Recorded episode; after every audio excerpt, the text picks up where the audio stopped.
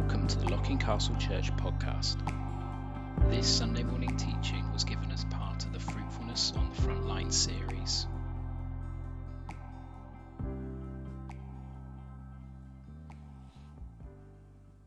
So we've learnt about our frontline. This is the last in our series. It's not an M, by the way. It's, uh, it is the journey on.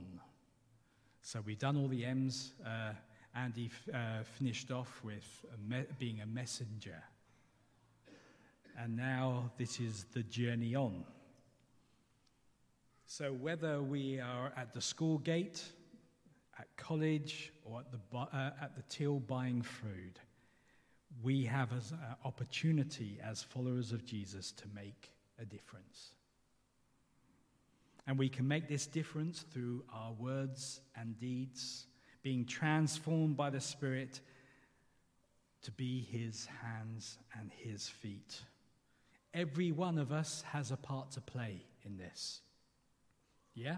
Every single one of us. We heard that from Andy. It's not little old me, all right? Or middle, uh, little middle aged me. Well, I'm not a little bit, I'm a bit beyond middle age now. But the thing is, it doesn't matter. Doesn't matter. We all have a part to play in this. Doesn't matter how old or young we are. We're all ministers of God's grace to the world. Every single one of us is a minister. Do you know, when I was um, being interviewed to being a minister, because I applied to be a Baptist minister, they actually um, queried um, that I wasn't Baptist enough. So I, I, did say to them, Isn't being a follower of Jesus enough then? And they, they, they kind of balked at that question. They, they did balk at that question, and it took me a while to, uh, to persuade them enough that I was Baptist enough. I squeaked past that one. Because it doesn't matter, actually. Oh, I could get in trouble for saying that. It's not, it doesn't matter. Guys, it doesn't matter that I haven't lit the wreath. Oh, it doesn't. Oh, but if you just kind of think of that, the world hasn't ended that I haven't lit that or haven't got someone to light it. Controversial, I know. I could be struck off now just because I've done that. No. I will light it just for the sake of doing it, but I did literally forget. I'm sorry about that. I did uh, literally forget. It's behind me, it's out of my eyesight. Sorry. Okay? So, confession is good for the soul. I did forget, but it has actually worked really quite nicely into this. Never take a wasted opportunity, hey? So, we're. thank you. You see, we're all ministers. Every single one of us is a minister. The world is desperate to know its identity and purpose, and we've got it.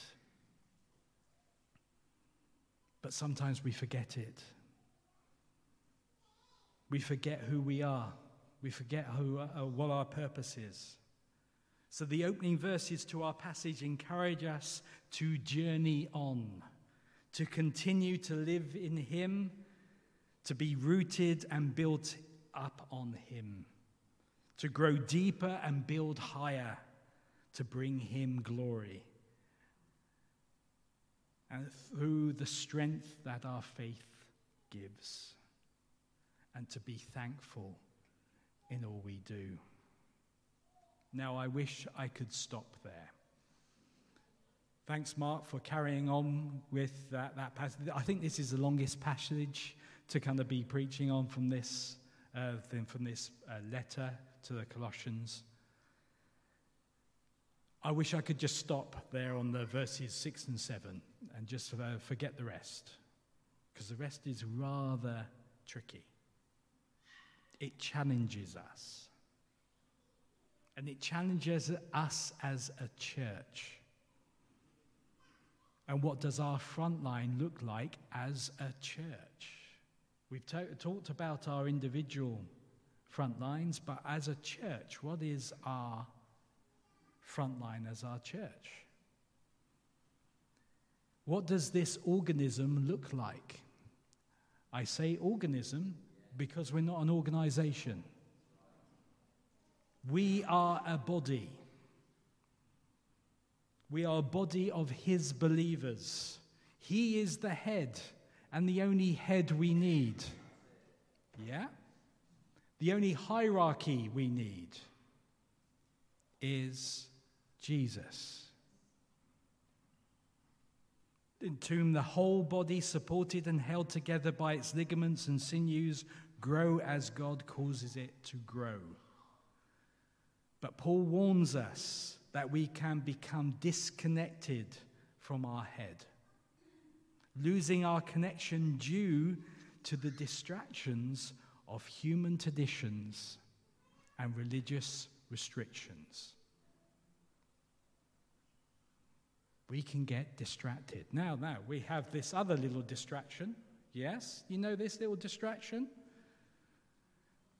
Do you know, I, I, am really quite concerned of how distracting this can be. Because can you remember a time? I, I know some of the uh, young people here cannot remember a time without these, but we can. And we used to be bored, didn't we? Boredom. Boredom was the element to creativity. It was the form, um, yeah, you see, when we got bored, we ended up kind of working out and doing something like maybe learning an instrument or trying something new and stuff like that. These little things distract us from that because we just go, there's a, oh, they're not saying anything. I'm going to get my phone out and I'm going to just start scrolling. I'm not going to be. I'm not just going to observe. The amount of times I've walked in uh, to the youth, and they're, they're all in a circle, all with their phones out, not communicating with each other, but messaging each other over it. Have we, you know, we are in danger of losing the ability to actually communicate to each other face to face. These are a distraction. But the thing is, our human traditions can be a distraction. That can be a distraction. Ooh, challenging.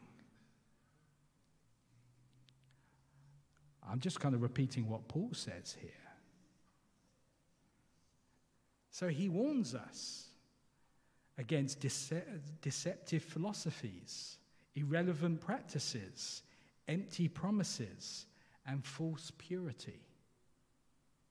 All through these sections, he is going, This isn't it. Jesus alone can save.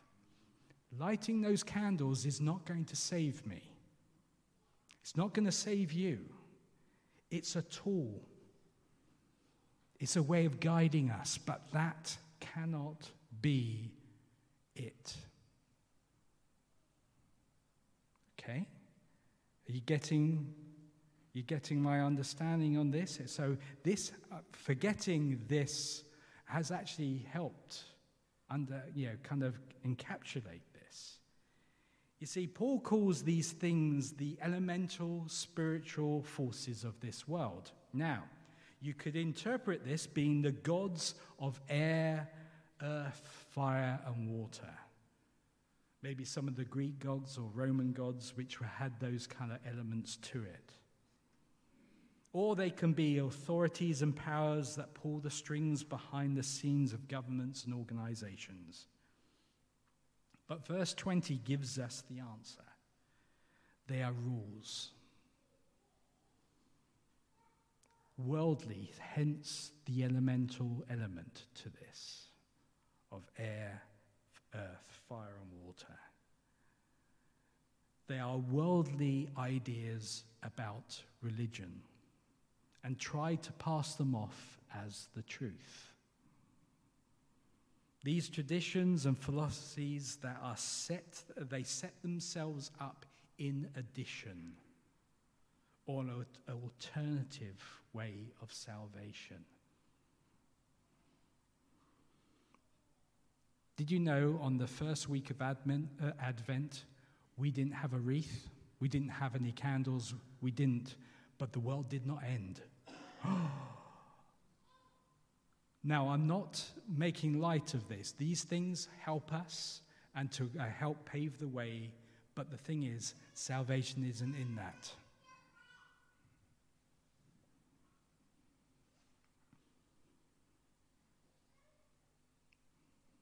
You see, Paul was writing to the Colossians because there was teachers coming in interfering. Teachers that, uh, that felt these Gentiles needed to keep more of the law, circumcision, keep special days, eating certain foods, and they were infiltrating the church. And I've been in a church where that happened. I was in a church where wrong doctrine, some strange doctrine came in. And if you came against it, you were called all kinds of names. It ripped the church apart because they were, uh, they were saying that there was another way to salvation. I nearly lost my faith over that. I fought it. It was hard work. But we came through.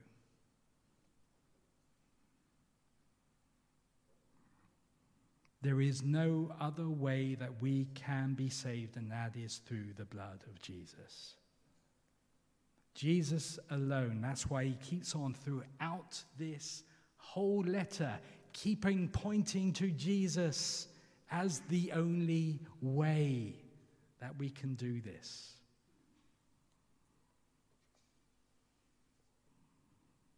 In the same way, we can get ourselves embroiled in concerns that keep us busy and do not enable us to engage in mission. As Christians today, we may be enticed by the ideas of checking the boxes, earning favor with God, keeping up appearances keeping these special days, getting distracted by things or rituals that in themselves cannot save us. These things are only tools. They to serve us, not become it. Because if they become the only thing, we missed the point. We enslave ourselves to the way we've always done it. And we miss the opportunity because by having that kind of mentality that we've always done it this way, it makes us irrelevant in reaching the world around us. Because it's insanity doing the same thing time and time again, expecting a different result. That's just insanity.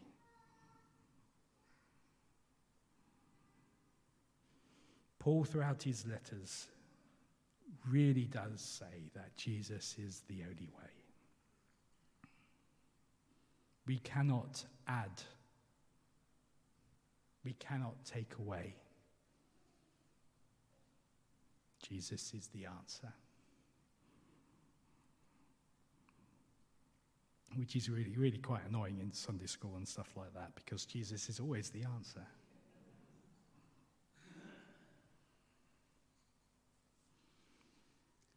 So, in preparation, I'm warning you, church, that our front line is our Christmas services. Okay? That's the time when the community come in. Now we are going to use the story or the parable of the lion, the witch and the wardrobe. Okay? It's going to be different this year. and it's going to be okay. Right?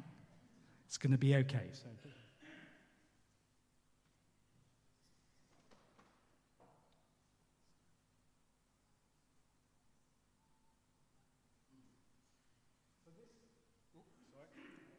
This is my birthday present from my wife, who knitted this, slaved away, and knitted this for me.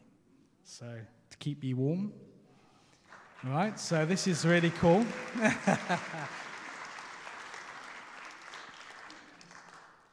now, she want, uh, I did want to have a jumper instead, what says always winter and never Christmas, because I'm not a great fan of Christmas.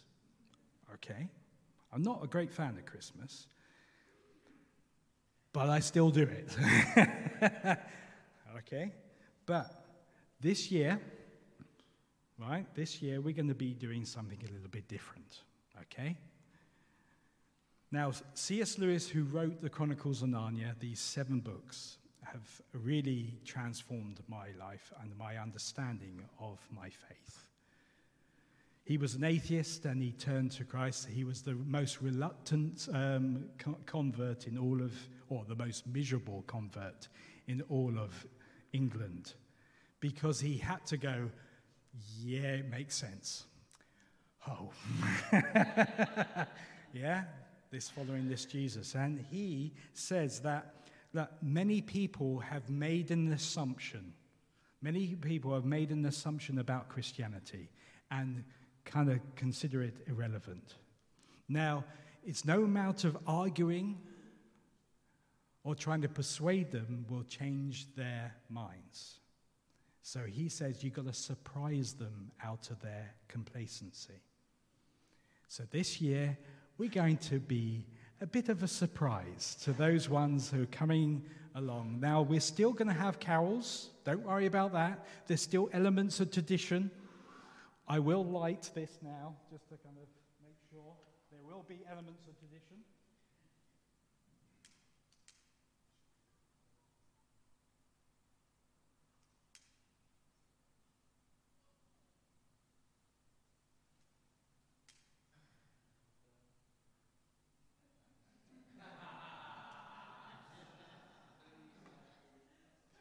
So there's going to be elements of tradition. We still have cows. We've still got sticky sausages. All right. So we got, and we're having a midnight communion. That will be there. Will be elements of tradition, but not all of it. Okay.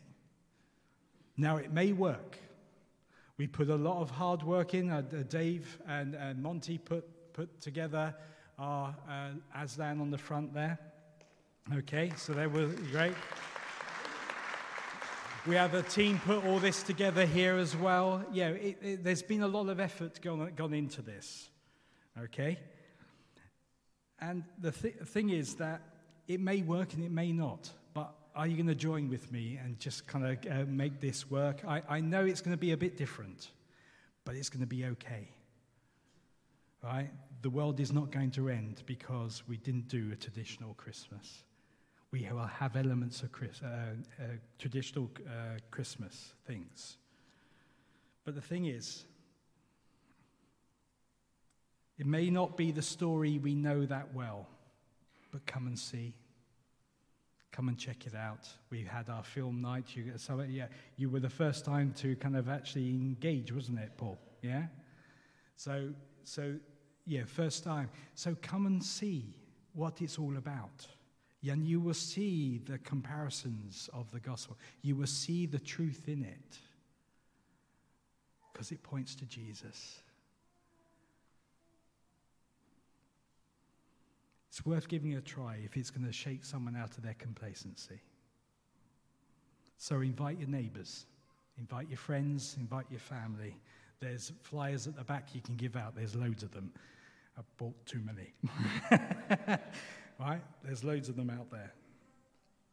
But the thing is, if it means that one person can connect in a new way and go deeper and ask questions, isn't it worth it? Just to try something a little bit different? Yeah? It's going to be okay. Might lead us to a new understanding and appreciation of our glorious gospel, which can be better packaged in many different ways in how we connect with. Tradition has its purpose, but don't let tradition distract or steal away what it is about the real thing, which is Jesus and his salvation, where he bore the cross for us. He has given us our fullness. He has given us forgiveness. He has given us such grace and joy. So, stay warm with me under my blanket this Christmas, okay? And see what the Lord can do or what He can take us into the new year. Amen. Shall we pray? So, Father, we thank you for our front lines. We thank you for the front line of this church, which is these coming uh, services. Lord, we pray now that you will draw the community in, draw our friends, our family, our neighbors, and let them hear the gospel in a different way, which may just wake them up out of their complacency. And Lord, help them engage. Help us to engage. Help us to enjoy the magic of Christmas, the wonder of Christmas, of when you sent your Son into this world, who one day gave his life on the cross for us. We thank you, Lord. Bless us, we pray. Thank you for listening. If you'd like to find out more about Locking Castle Church, please visit our website at lockingcastlechurch.org.